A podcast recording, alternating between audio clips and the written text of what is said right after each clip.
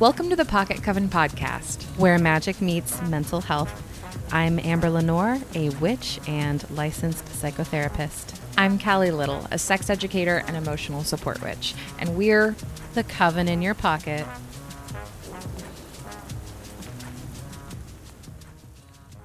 I like when we start the episode with you laughing.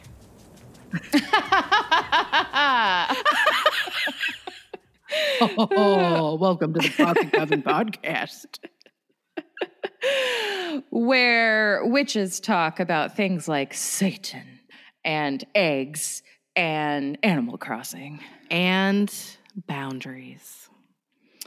Today's episode is all about how boundaries are not a negative thing. They are, in fact, magic unto themselves. I'm a big fan of boundaries. I'm not great with them in every way. It is a constant practice, but there's also a reason that I am a relationship and sex coach, counselor, educator, whatever you want to call me. It's because it's something that I am always in the process of working on. Mm-hmm. Yeah. We were trying to figure out what we would record about this week. We're like passing around ideas. It takes me and Callie approximately 45 seconds to figure out what to record about. And it's this process of like, how about this? Nah, how about this? No. How about this? Mm, Yeah. Boundaries. Yeah, yeah, yeah, yeah. And boundaries is a tip that both of us have been perpetually on, at least in the time that I've known Callie, which is a long time now. And especially lately, boundaries has really been up for both of us. I think it makes sense with spring. You know, everything goes from the hibernation period of the year into aliveness. And I mean, this year especially, everybody's boundaries are being tested. And our boundaries within ourselves are the biggest thing because we can't set boundaries on others. We can only set them for ourselves and then inform others of what our boundaries are. And I mean, we're all being tested a lot. We are all being tested a lot. And it feels really prudent and important to have a boundaries episode right now. I have mm-hmm. been noticing the ways in which boundary work is being misunderstood or used in a way that it's not really supposed to be used. Like, I'm doing this thing to control your behavior because that's my boundary. I'm like, no, no, no, that's not, no, that's not a boundary. That's not what we're talking about. No. So, I'm going to give a definition of boundaries. It's very simple, just so that we're all on the same page. Beautiful. A boundary is a psychological demarcation that protects the integrity of an individual or group, or that helps the person or group set realistic limits on participation in a relationship or activity. I am just Googling what demarcation means. like a partition, right? Um, a wall. okay. Yeah. A dividing line is what Google is telling me. The action of fixing the boundary or limits of something. Mhm. Okay. Mhm. Yeah. I love that. You know, it comes up a ton in polyamory, um, which I say as a decade long poly person. Um, it, it can be really hard to actually know what a boundary is and what setting a rule for someone else that they aren't necessarily wanting to agree to. Like, what is the difference between those two things? Do you have any thoughts on that as a therapist? yeah, I have so many thoughts on this. The idea of boundaries, that concept comes from a family systems theory, and that's one of my master's degrees is the systemic way of looking at a family system. I don't really work with big family systems, and I knew that I wouldn't. I knew that I was really concerned with groups and individuals, and I wanted to learn family systems theory because my idea well, actually no this is not my idea. This is a long long idea. The the idea that all of us have different parts inside and they're all relating to each other. So i ascribe to that idea. I think that's what i'm trying to say. So i wanted to understand how the different parts would relate and um, and connect or disconnect and use that for individual healing right so in family systems theory there are three primary types of boundaries we have rigid boundaries we have porous boundaries, and we have healthy boundaries. A rigid boundary is like a wall, right? It's like keeping everything out. And there are really good reasons to set rigid boundaries, like you don't get to hit me. That's a rigid boundary. I'm not going to mm-hmm. let that flex, right? That's not going to happen. A porous boundary is like, I call it fuck my boundaries. You know, it is a boundary, it is a boundary, but it's just, you know, everything gets through. An example of that from my own life is when I first started working with, with people in a therapeutic way, even before I was a therapist. Um, my my boundaries with clients were really porous. Um, the best example being when I took home one of my clients' things from the homeless shelter that she was evicted from, and I just kept her stuff in my basement for three years.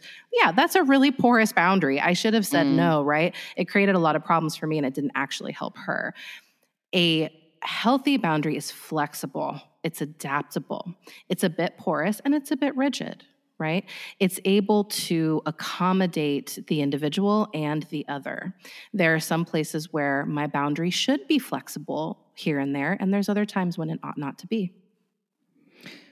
So that so if a healthy boundary tends to have an amount of compromise to it. Yeah, exactly. Okay. Yeah, there's there's an aspect of compromise because of these three boundaries, there's different areas of people's life where boundaries are expressed, right? And that's why mm. there needs to be some flexibility with boundaries. For example, you know, my physical boundaries might be really rigid. You don't get to touch me, you don't get to hit me, you don't get to do anything to my body without my consent. But my my professional boundaries might be really porous. Those are the two examples I've given, you mm-hmm. know, so mm-hmm. far.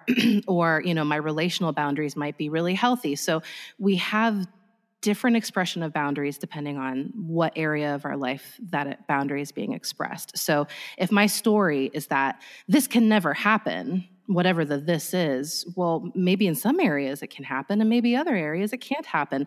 Maybe you can touch my body if you're my lover. Maybe you don't need to ask my consent all, consent all the time. Or if I'm in public, a stranger can't, right? So, yes, flexible. There's some accommodating with a healthy boundary. Yeah. You know, this is reminding me that part of what we need to go over in the in the second half in the how to is how to recover from people um, violating our boundaries because things like you're not allowed to touch me like yeah we do set those boundaries and people don't always respect that so you know we're going to talk about some reclaiming of our spaces some cord cutting, some clearing, some sacred self goodies. But I I didn't realize that I wasn't setting very I wasn't setting boundaries at all really for a good long while and I think I've mentioned this in in a prior episode that my dear friend Kirill said, Callie, you try to set boundaries after they're violated. That's why you get so annoyed with people. And like, I'm, if you meet me, you will not think that I'm like easily annoyed with people, and, and I'm not. He just happens to know how uh, deeply emotional I can get. Um, so that was a really good reflection to have because I was trying to retroactively reclaim my boundaries in a lot of ways, like with my time, my energy, um, especially in dating relationships. And retroactive boundaries are where I find resentment comes up. It's when we don't set boundaries for ourselves and instead we expect others to rise to these uncommunicated expectations that we have. So, you know, an example would be me bending over backwards to accommodate somebody's schedule just because they text and ask like hey can we get coffee at this time on this day? If i'm not saying like i actually have work then so if that's the only time you're available i'm going to have to rearrange my schedule and then instead i just say sure and i go to hours of effort to accommodate that that's not actually having good boundaries. That's letting myself not show up for my needs. And of course, I'm going to resent that person because I'm putting my own responsibility on them and they don't even know. Exactly. This is really tricky shit, especially relationally. Many of us have relationships that are built upon us not having um, a healthy boundary upon a porous boundary. There are so many friendships that had to go, um, especially in the last five years since coming to spiritual work and becoming a therapist, because they were completely built upon me taking care of them. They, they, my, my sense of self was totally absent from that relationship. And then when I tried to assert a boundary or kind of come in to the relationship, because boundaries are also about your yes they're mm-hmm. they're not just about your no, right? I'm gonna I'm gonna give you some of my shit. You're asking me to hold your stuff all the time. Well, here's some of mine, and then they're not capable, or they're not willing, or this this shift in role is destabilizing to the entire relationship. Which is not me saying that boundary work means that the relationship that was created prior to the boundary realization needs to be pitched, but a lot of them do because that's the foundation of them. And someone who can move through that with you and accommodate boundaries and see them and let them evolve and change with you, then that's like a pretty healthy relationship, I think. I agree. You know, we have to meet people where they're at. And so often in therapeutic work of any kind and in spiritual work, when we're talking about the evolution of the self, there uh, it's routinely said like the more you come into yourself, the more people you will lose. But it's not like the healthy relationships, like you said. It's the relationships that are built on the expectation that you are actually violating your own boundaries. So even though it might feel like a really big loss, it's and that's okay. It can feel that way. What you're losing eh, while painful is an unhealthy relationship. Exactly. If somebody is enjoying you stepping all over your own boundaries, that's not a healthy relationship. And you losing it is actually a gift. Mm-hmm. Yeah. A friend of mine posted on Facebook this this weekend something like, "Hey, how many of the people in your life understand you? Do you feel understood by the people in your life?" And I commented. I usually don't comment on Facebook or really even uh, interact with it at all, but I felt compelled to. And I said, Yeah, the people in my life understand me because those who are determined to misunderstand me or can't understand me, I've let go. They're gone. And I have no problem cutting a bitch out if, they, if they're determined to misunderstand me, which does not mean that we have to always agree. You can understand and not yeah. agree. Absolutely. And I was shocked by how many people on this thread were like, Nope, nope, nope, I am not understood. I am not understood. And I felt just, I don't know, I think sad for those folks. Like, do you know you have the option of doing this? That doesn't mean it will be easy because boundaries are not popular.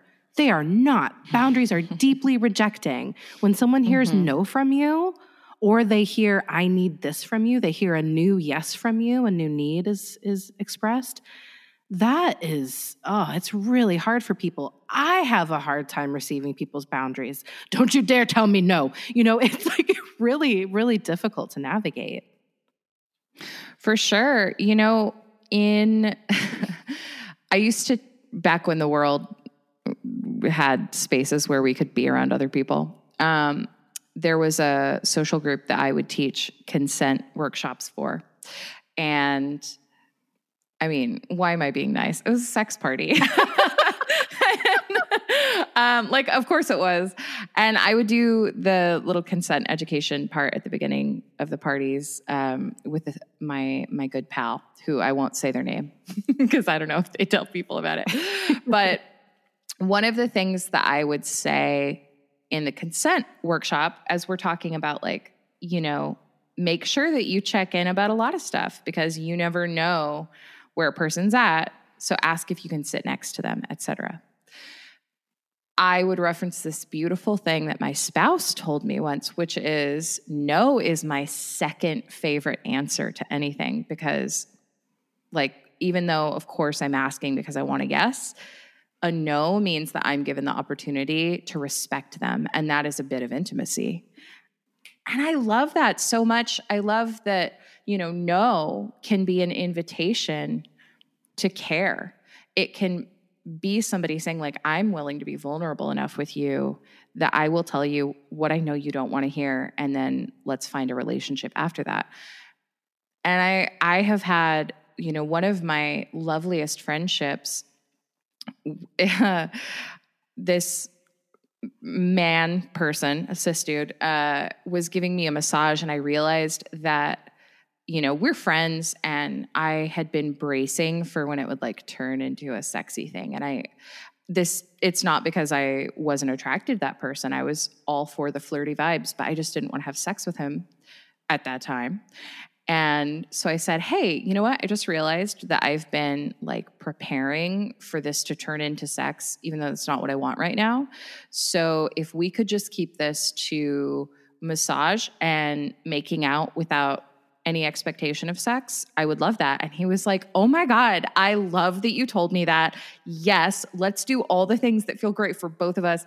And ever since then, like I have loved that friend so much because of that experience because I don't, you don't want to hurt somebody's feelings when you set a boundary. And so often we're like, oh, I have to be nice, especially those of us who've been socialized as female. We're taught that we have to accept anything. Like if somebody offers a drink in a bar, then they're like, oh, you're not drinking. Well, let me at least get you a soda. Let me get you a cranberry juice. And eventually, you know, breaking down our boundaries when we're allowed to say no and it is an opportunity to get closer to us to say like i hear that and i respect it absolutely you have a wonderful way of delivering boundaries with cushion on either side you do it with me quite a bit which i always love I, I know what you're doing when you do it and i always appreciate it it's like hey i love you no hey, I love you, which is great. The compliment sandwich. Exactly. The boundary sandwich. It's meaty, it's delicious. I love mayo. Anyway, my boundaries often, my no's often feel like a punch in the face to other people. And when my no's come out, they're kind of mean. And I have been working on that for a long time. And there's a good reason for that. I'm a survivor, and my physical, emotional, and um, I think intellectual boundaries were violated every single day of my childhood. So mm-hmm. saying no was incredibly, incredibly hard for me. I have accepted many things in my life that I never wanted, um, especially the touch of strangers, like men coming up to me in public and touching me would paralyze me when I was in my early 20s. Um, fuck, all my 20s, because I would just go right back to being a kid. You just, you freeze, like you stay still, just get it over with, get it over with. And so when I started asserting boundaries and I started saying no to things, it was like a scream because there was so much grief there's still so much grief over all the years, all the hours of every day for so long that I was not allowed to say no to anything. I spent most of my life not being able to say no much longer than the time that I have been saying no. I've probably only been saying no for about 10 years, and I'm 38. So that's mm-hmm. 28 mm-hmm. years of boundary violations. and a lot of people resonate when I when I talk about this piece like my no feels like a punch in the face to people and I know that and I'm trying really hard to deliver a regulated no. I don't have to be soft, I don't have to be accommodating. That's another way in which I'm not having boundaries, but I also don't have to be abusive. I I mm-hmm. I'm seeking neutrality in my no's and it's incredibly difficult work. I mean, as you know, somebody who's been close to you for that whole process, I've noticed that your yeah, your no's have changed a lot. They used to be pretty aggressive. And like, listen, y'all, if you love Amber, you're going to see some aggression at some point and it may not be directed at you, but we have long identified as pit bulls and it's not because pit bulls are horrible, mean creatures. Rather, they're really fucking sweet, but they have been bred to fight. And if you take a sweet, loving creature and throw it into a pit with a bunch of evil shit, they're going to fight back. So, you know, you are my Sagittarian queen. and also, like I know I know so much about your day at this point by how you might deliver a no or even a he- like a mm, yeah a non-enthusiastic yes Um, because I know you're never going to lie to me. You're never going to say yes to something that you're not okay with. With me in particular, I know that about our relationship, but um, and I trust that in all your relationships, really. And also, we're talking about us. Exactly. Um, I also my hyper awareness is definitely um, a beautiful curse slash gift uh, of being an autistic person who also has complex PTSD. I'm just hyper tuned into shit, but I know that if you are in a place where you're like, mm, no, not today, I'm like, oh, Amber is regulated as fuck. like she's having a good day. She knows that we're in this trusting relationship, which we can all forget when we're in a bad moment. And like the the other night when we were texting, troubleshooting uh, about a video to make, and you were like, I feel like there is an uncommunicated expectation on me. And I was like, no, there's not. I promise. And you were like, oh, I'm tired. Okay, got it. Yeah. but I was like, oh, yeah, girl is sleepy. Cause I'm like, yeah, whatever you want. Send me a video. Like, you could do whatever. It doesn't matter. And you're like, I'm scared now. What is there an expectation I don't understand? Yeah, exactly. I mean, and you know, for me to be able to just say, oh, wow, I'm tired, you know, like that took a, a really long time. Um, yes. For me to say, is there an uncommunicated expectation I'm not understanding instead of you're doing this to me, which is, you know, right. an expression of grief from other areas of my life, which is a valid feeling, but the expression of that feeling isn't valid. I used to get so in my head and angry when I saw things, especially like Tumblr era, that were like, your feelings are valid because you feel them. And I didn't know why that frustrated me, but now I understand that well that's not untrue. They are valid because you feel them. They just might not be information about the here and now.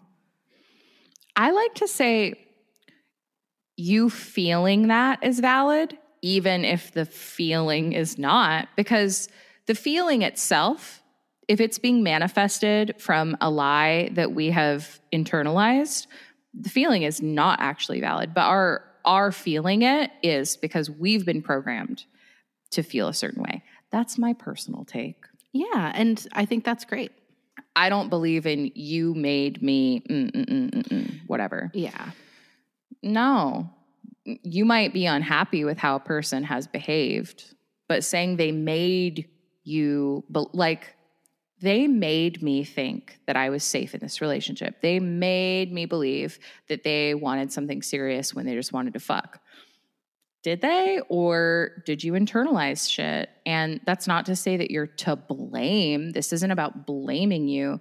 This is about uncommunicated expectations and placing the responsibility of that on somebody else. So it's fair for you to say hey i really wish that you would have told me that you just wanted to bone when i thought this was a serious relationship. But you don't get to blame them for not communicating about the same thing you didn't communicate about. Absolutely. And when we're doing this thing where we're always putting that power in someone else's hands, then we essentially feel disempowered. It might feel cathartic to say, You did this to me. And just a caveat we're not talking about abuse right now. We're talking about interpersonal relationships and communication. Yeah. Someone abusing you is something that is being done to you, hands down. So yes. let's just put that aside. That aside, um, when when it's all about you made me feel this way, then like you don't have any power, you don't have any self efficacy. The biggest breakthrough, the breakthrough in my chronic depression, which I'm still, I'll be working through chronic depression my whole life. It's a it's a setting in my body um, from childhood that I have to reset all the time. the thought that came through that changed the course was, oh, this is all me. I see. Okay. Oh, fuck. And that was relieving in the moment because then that told me I had the power to change it. By accepting that the way that I was living my life and conducting my relationships and denying my power and ability to change, by doing that, I was also removing myself from the ability to find any kind of solution. It was like depression was just happening to me. It was just circumstance. And it wasn't that the circumstances weren't enough to invite depression, they were. It wasn't my fault, but it was definitely res- my responsibility. It is always my responsibility to manage my depressed ass. Absolutely. Yes. I, you and I, like, I'm pretty sure just about everybody um, live with depression and anxiety issues because you i mean you told me in the beginning of your master's degree program that they're referred to as the common cold of the mind Mm-hmm. They are. we're all dealing with anxiety and depression all the time and something that i realized in my process of getting a hold on my depression which like you said i mean it is a lifelong process is that overcoming depression is not actually like it's not that something big changes in your life. It's that you show up for yourself over and over again. It's the actually really little things. It is that i wash my face before i go to bed. It's that i make sure to eat if i'm hungry. Like those sound so simple i think. And you know what fuck that. They're not. They're not that simple. When you live with a low dopamine production, that is the chemical that makes you get out of your seat and do something. You would not say that it's dumb to expect a car to drive if there's no gas in it. Mm-hmm. If I don't have dopamine, I'm not doing that shit easily. If I force myself through it, because I know that that will actually cause the dopamine to be produced slowly over time. That is amazing work. It's hard work. It's good for our depression. And fuck, it's so much. So, like, literally, everybody's doing so much right now with managing a year plus in quarantine. I just want y'all to know like, we see that. We are doing that work too, and know that you're doing it. And it's hard. It is hard. And everything we're speaking to right now is to me like self boundaries, like how I manage all of Yeah. my different parts. And thinking of myself in different parts is really helpful because then I'm able to figure out like who needs a rigid boundary. Hey, self abusive one, the one who tells me that I'm a piece of shit.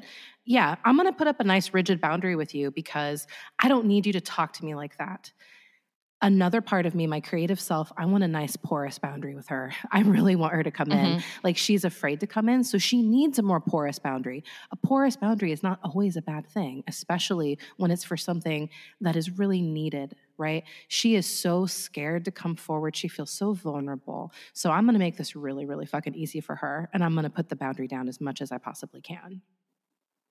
Yes. I always say to myself and my clients find the point of least resistance. I would love to just give some just some quotes around different kinds of boundaries, like different areas of your life, because uh, we're not at this part yet, but we'll get there and I'll talk a little bit more about this. You need to be able to define your boundaries in the areas that need the boundary work in order to set them. So, you know, learning about boundaries, learning about how they work can be really helpful as a first step. so, we have physical boundaries. They refer to a person's personal space and physical touch. Healthy physical boundaries include an awareness of what's appropriate and what's not in various settings and types of relationships. So pretty pretty direct. And what is appropriate really depends on the person. Neither of us ascribe to a uh, simple definition of appropriateness. Like it really depends on who is perceiving. Yeah, agreed. Intellectual boundaries refer to thoughts and ideas. Healthy intellectual boundaries include respect for others' ideas and an awareness of appropriate discussion. Again, appropriate is defined by the context. Intellectual boundaries are violated when someone dismisses or belittles another person's thoughts or ideas. Then we have material boundaries that refer to money and possessions. Don't touch my stuff. Healthy material boundaries involve setting limits on what you will share and with whom. For example, it may be appropriate to lend a car to a family member, but probably not to someone that you met this morning. Mhm. And a big one, a big one, I know that all of our listeners are going to really feel this time boundaries. They refer to how a person uses their time. To have healthy time boundaries, a person must must set aside enough time for each facet of their life, such as work, relationships, and hobbies. Time boundaries are violated when another person demands too much of another's time. I also take time boundaries to mean how much space someone is allowed to take up in my head, which is not mm-hmm. always something I feel like I have a lot of control over. I'm a ruminator, like most anxious people are. So creating structures that allow me to set a more rigid boundary around how much space someone can live rent free in my head, like especially clients, like you don't get to live in my head. That's a time boundary. I'm not being paid right now. This is my time. And when I'm not able to do that, I am grumpy. I am so grumpy. It just feels like everybody's taking too much space. Really, what's happening is that my internal space is clogged uh, with so many other people's feelings and affects and stories and emotions. I went to grab Callie yesterday and I've been working through a crappy mood all morning. And I shared with her that what I was working through was feeling um, like I'd absorbed all of my clients' experiences. And I was actually taking on their thoughts, I was taking on their feelings, I was taking on their problems. And it took effort, not just a cognitive reframe like oh i shouldn't do that it took physical effort effort like i'm going to go outside i'm going to rub my body on the grass i'm going to drink some water i'm going to make a meal i'm going to eat something that feels good to me. I'm going to dress a certain way. I had to do much more than just tell myself to stop doing it. Yeah. And by the time that you got from your house to mine, you had successfully regulated. Because I, I mean, I remember you saying, like, I remembered that I like to drive a certain way. I like to do certain things while I'm driving. I like certain music. So I did that when we are feeling like oh, all these people are demanding so much of me, they're taking up my space. Like it's valid to feel that way. And also, so take up your space. And it's exactly what you did. Mm-hmm. I just needed to listen to OutKast, rub my tummy counterclockwise, and put on my heated seat in my new car, which is so decadent. I've never had a heated seat and it feels really good every time. and that was a spell. That was a spell. Boundaries are spells. They are invocations. Yes, as Anne Lamott, famous writer, famous white woman with dreads, which are absolutely problematic, y'all. Please at me if you don't understand why. I'm happy to tell you about it. Um, Anne Lamott says, No is a complete sentence. Ooh, it's so good. It is. It's a fucking complete sentence you do get to just say no. Also, if if you are like, "Ugh, my spouse is demanding so much of me," and they say, "Hey, can we have dinner together?" and you say, "No." like mm, maybe that's not going to create the best outcome for you even if it is valid for you to just say no um, and that's where things like porous boundaries come up. Like you're allowed to say no. You're allowed to say, actually, I can't right now because I really do have this deadline or whatever it is you're working with. But what I can do is I can make sure that we go to bed at the same time. I can make sure we have breakfast together in the morning. You can say no and then come up with alternative solutions. That helps build the relationship. And hey, guess what? Building a relationship is also a ritual. Mm-hmm. well, that speaks to emotional boundaries, which is on on my list. I got so into time boundaries that I kind of I spun off in a direction, but emotional boundaries refer to a person's feelings. Healthy emotional boundaries include limitations on when to share and what to share and when not to share. Emotional boundaries are violated when someone criticizes, belittles, or invalidates another person's feeling. Uh, boundaries are part of our lives I mean, from head to toe, inside out, um, they're true with others. They're true with our lives. Most importantly, they're true with ourselves because we are the directors of them. We do set our boundaries. And again, we're not talking about abuse. Abuse is a violation of our boundaries. We're talking about operating within standard world, everyday life. We're talking about how you manage your energy, and that is different than abuse. And energy is both vague and non-specific as it needs to be and it can be Yeah. specific depending on what you're talking about how you manage your emotional energy your physical energy your relational energy your your somatic energy. Understanding what all of those things are will help you have more information about what the boundaries need to look like on that. Like for instance right now my boundary around my physical body has been way too rigid. I'm like we're not moving right now. That does not help me. There's one part of me that really does not want to move the rest of me is suffering because of that right? So being able to be introspective about the different aspects of yourself and how your energy is being used or not used right? Untapped. Or maybe energy is being filtered somewhere else. I have always felt that anxiety is just misused energy.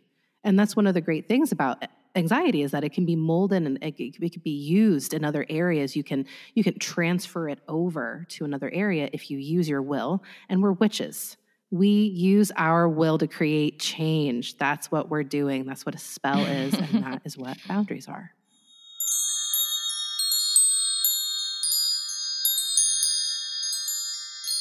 So let's see. I mean, we're talking a lot about rituals, Mhm. But let's talk about some actual mm-hmm. focused magic we can do both in the moment and also to just build boundaries.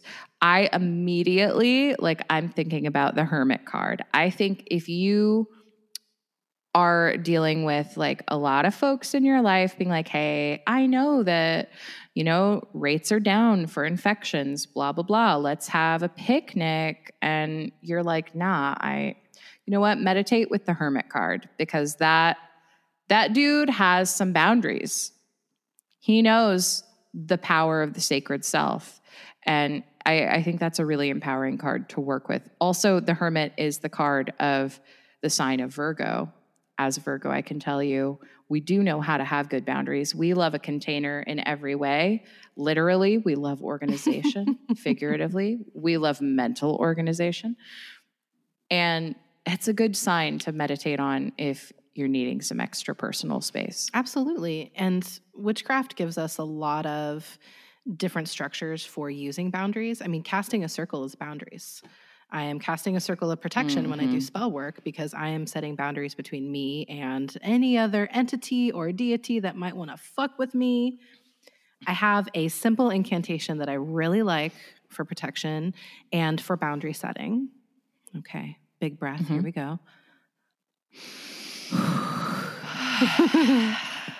I call my energy back.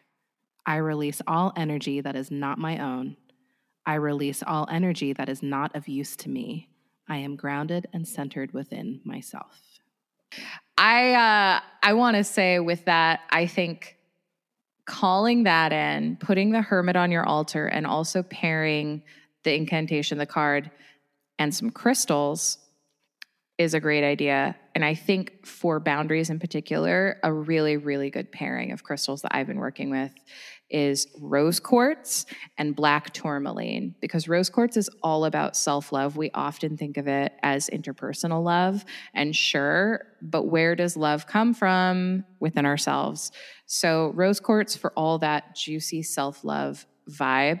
Because when you're loving yourself, you're respecting yourself too. And black tourmaline for absorbing all the bullshit, everybody else's bullshit, your own bullshit, all of the shit that you don't want to be taking into your life. So maybe put the black tourmaline like in your left hand. Imagine energy flowing in and out through that and basically all the gunk being soaked up into that blackness and then new energy radiating from your right hand with the rose quartz.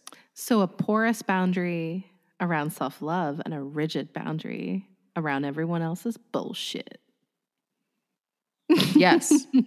Oh, yes. Let the love in when it needs to come in. Yes, yes, yes. I would like to read a quote from Weave the Liminal, Laura Tempest Zakroff. Quoted her before, really like her. I want you to apply this quote to your day. This is about casting a circle. I think that the concept of casting a circle can be really helpful if you're thinking about your day as a spell. Everything you're doing today is casting a spell. You are using your will all day long. So, if you are creating a circle of protection around your day, not just when you're sitting at your altar and doing rituals, then I think we can be more effective and be more boundaried. So, the, the quote is People cast circles for many reasons and in an even larger variety of ways. Casting a circle can create temporary sacred space wherever you are, almost like having a psychic sleeping bag or tent. If you don't have a somewhat permanent place to do work, casting a circle helps make that temporary space workable for your needs. Many folks cast a circle to act as a container for energy and entities, while others design their circle to keep unwanted energy out. For some people, casting a circle involves great pomp and circumstance, really hauling out the ceremonial magic to call directions, elements, and spirits. At the other end of the spectrum, a circle can be cast simply by using the mind and breath without a word spoken. I like that she has this this spectrum of ways that a, a circle can be cast.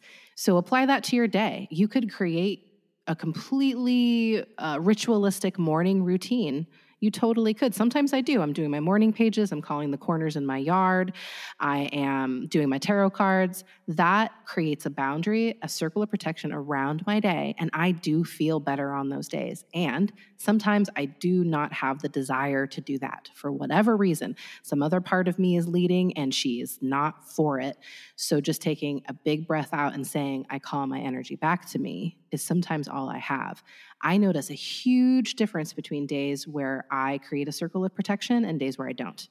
When I am more porous because there's no circle around me, I'm not as well. And things get in that I don't really want to be there. And I keep doing this thing with myself where I'm like, I don't need to do that. Like, I'm bigger than that. I don't need to be casting a circle every day. And every fucking time, I just absorb everybody else. and I work, I do about 30 sessions a week of trauma focused therapy. That's 30 hours a week that I hold other people. Of being in other people's right, trauma. Right. And I'm like, we don't need to have a cat. Yeah, we do, girl. Like, we need to, like, this is a rigid boundary. You need to have a circle of protection, even if it's just taking a minute to slow down and take a breath and just having reverence for what you're about to do, which is hold other people's pain. It's so it's so easy to violate our own boundaries and to feel like you know, I I immediately thought of my medication. Like when my medication is working, I'm like, "Oh my god, I'm so mentally well. I don't need medication." Wait. It's just working. That's exactly. so like when you're feeling good, it's not because you can now stop all your healthy behaviors. Listen, if you don't have cavities, that doesn't mean you stop brushing your teeth. it means you keep up the good work you've been doing to keep yourself well. And you know what? Sometimes you don't have a fuckload of energy. Sometimes a shower is the most impossible task, and just doing that is a big deal. And you know what? If you can take a shower, imagine all of those cords being washed off of you. I love to do shower rituals. Uh, I can really struggle to take showers on my worst depressive days. And bringing a little bit of salt in a jar and maybe some coconut oil if I really want to moisturize myself, um, maybe some sugar if I need some sweetness given to myself. I scrub the shit out of my body with that, and I will just recite a mantra. Like I'll I'll think of something that helps me. Like I am full of love, I radiate love, all I need is within me. It doesn't really matter. It's whatever I need in that moment. And sometimes that's all I can do. Also, sometimes just putting a little salt in my food and being like, please purify me. Thank you. Great. Lazy witches are still witches. Absolutely. Absolutely there is so much dichotomy, dualism, paradox when it comes to this topic, every topic. That's part of why we record this podcast is to explore all the different dimensions. And I have kind of mm-hmm. an unexpected quote that I'm excited about. I'm like grinning about it. Um, so it's from Rick and Morty. okay. Right. Callie's like, what? so this is from the Pickle Rick episode where Rick turns himself into a pickle in order to avoid going to family therapy and actually facing his problems. so so at the end of the episode, he goes into the therapist office and he sits in the chair, still a pickle. He's exhausted, and he uh, he belittles the therapist and just kind of tears apart her whole deal. She says, You seem to alternate between viewing your own mind as an unstoppable force and as an inescapable curse. And I think it's because the only truly unapproachable concept for you is that your mind is within your own control. You choose to come here and you choose to talk. You choose to belittle my vocation, just as you choose to become a pickle. You are the master of your universe, and yet you are dripping with rat blood and feces. Your enormous mind literally vegetating by your own hand, I have no doubt that you'd be bored senseless with therapy. The same way that I'm bored when I brush my teeth and wipe my ass. Because the thing about repairing, maintaining, and cleaning is it's not an adventure. There's no way to do it so wrong you might die. It's just work. And the bottom line is that some people are okay doing work, and some people, well, some people would rather die. Each of us gets to choose. Mm. Wow. That's a deep cut from a show that I cannot subject my eyeballs I to. love Rick and Morty. I support all those who love it. I just find it so ugly. But you know what? I also love Big Mouth, which is arguably uglier. it makes me so, nauseous now. Oh, The, the cum pillow, I just couldn't do it. But anyway, Oh God. For those who have not seen Big Mouth, whew, man, that last season, I I'm not here for it, but but I, I hear you. Yes, unexpected wisdom from unexpected places. It's true. We uh you know what, there's nothing new in this universe, so it makes sense for some wisdom to pop up in some weird adult cartoons. if you would like to hear about the boundaries of allowing creativity, pleasure, and all sorts of goodness into your life and how that can be a struggle. We are going to be sharing that as our Patreon bonus content this week. You can get access to that and every single installation of our bonus content by becoming a patron at the witch level or above. And if you just want to join at the initiate level, which is level one, I think that's $3 a month, you will get access to a few bits of extra content. We're trying to make about monthly bonuses for that level. And if you want to join us in the book club, it's not too late. You can join at the book club tier. Yes, and please. Please rate and review us on Apple Podcasts. I would love to read a short little cutie that we got a few weeks ago. I want to be friends with Callie and Amber. I'm a solitary, and it's hard to find witchy friends in my small rural town. This podcast is the perfect blend of therapy, witchcraft, and the simple joy of two best friends talking to interesting people and affirming each other. That is true. Easy listening with tough discussions. Mm. But for real, Amber and Callie, if you're looking for a third best friend, give me a call. Listen, Ember. Oh God, they always have the strangest, the strangest names. I X Xmbers. Um, yeah, dude. Yeah, you're already our friend. Thank you. It's true. And uh, you can, if you want to chat with us, you can like us on Facebook. And we have a page there now. So facebook.com slash, I, I think it's Pocket I think so too. If you if you look for the Pocket Coven, you'll find it. And we're still small enough of a podcast that we'll answer your DMs. Like Callie is, I, I look on our Instagram. I'm like, damn, Callie, look at you answering everyone's DMs. I aspire to be so big that we're like, I don't have time. But I, at this moment, we're still not like super famous. So we'll talk to you. it's true. We're actually just two regular weirdos who spend multiple hours a day playing Animal Crossing in between our busy ass schedules. But like, I often respond with voice memos to DMs. I love talking to people who love the show because it, it really does remind me that we're not doing this for nothing. Um, it's hard to remember that the work is not a void and it means a ton. So if you want to chat with us, we're just going to squeal about how amazing you are. That's yeah, it. just squealing. Hit us up. We want to ah, we want to squeal at you. Um, yeah, thank you for being on this journey with us. We love you. we love you. We'll see you next week.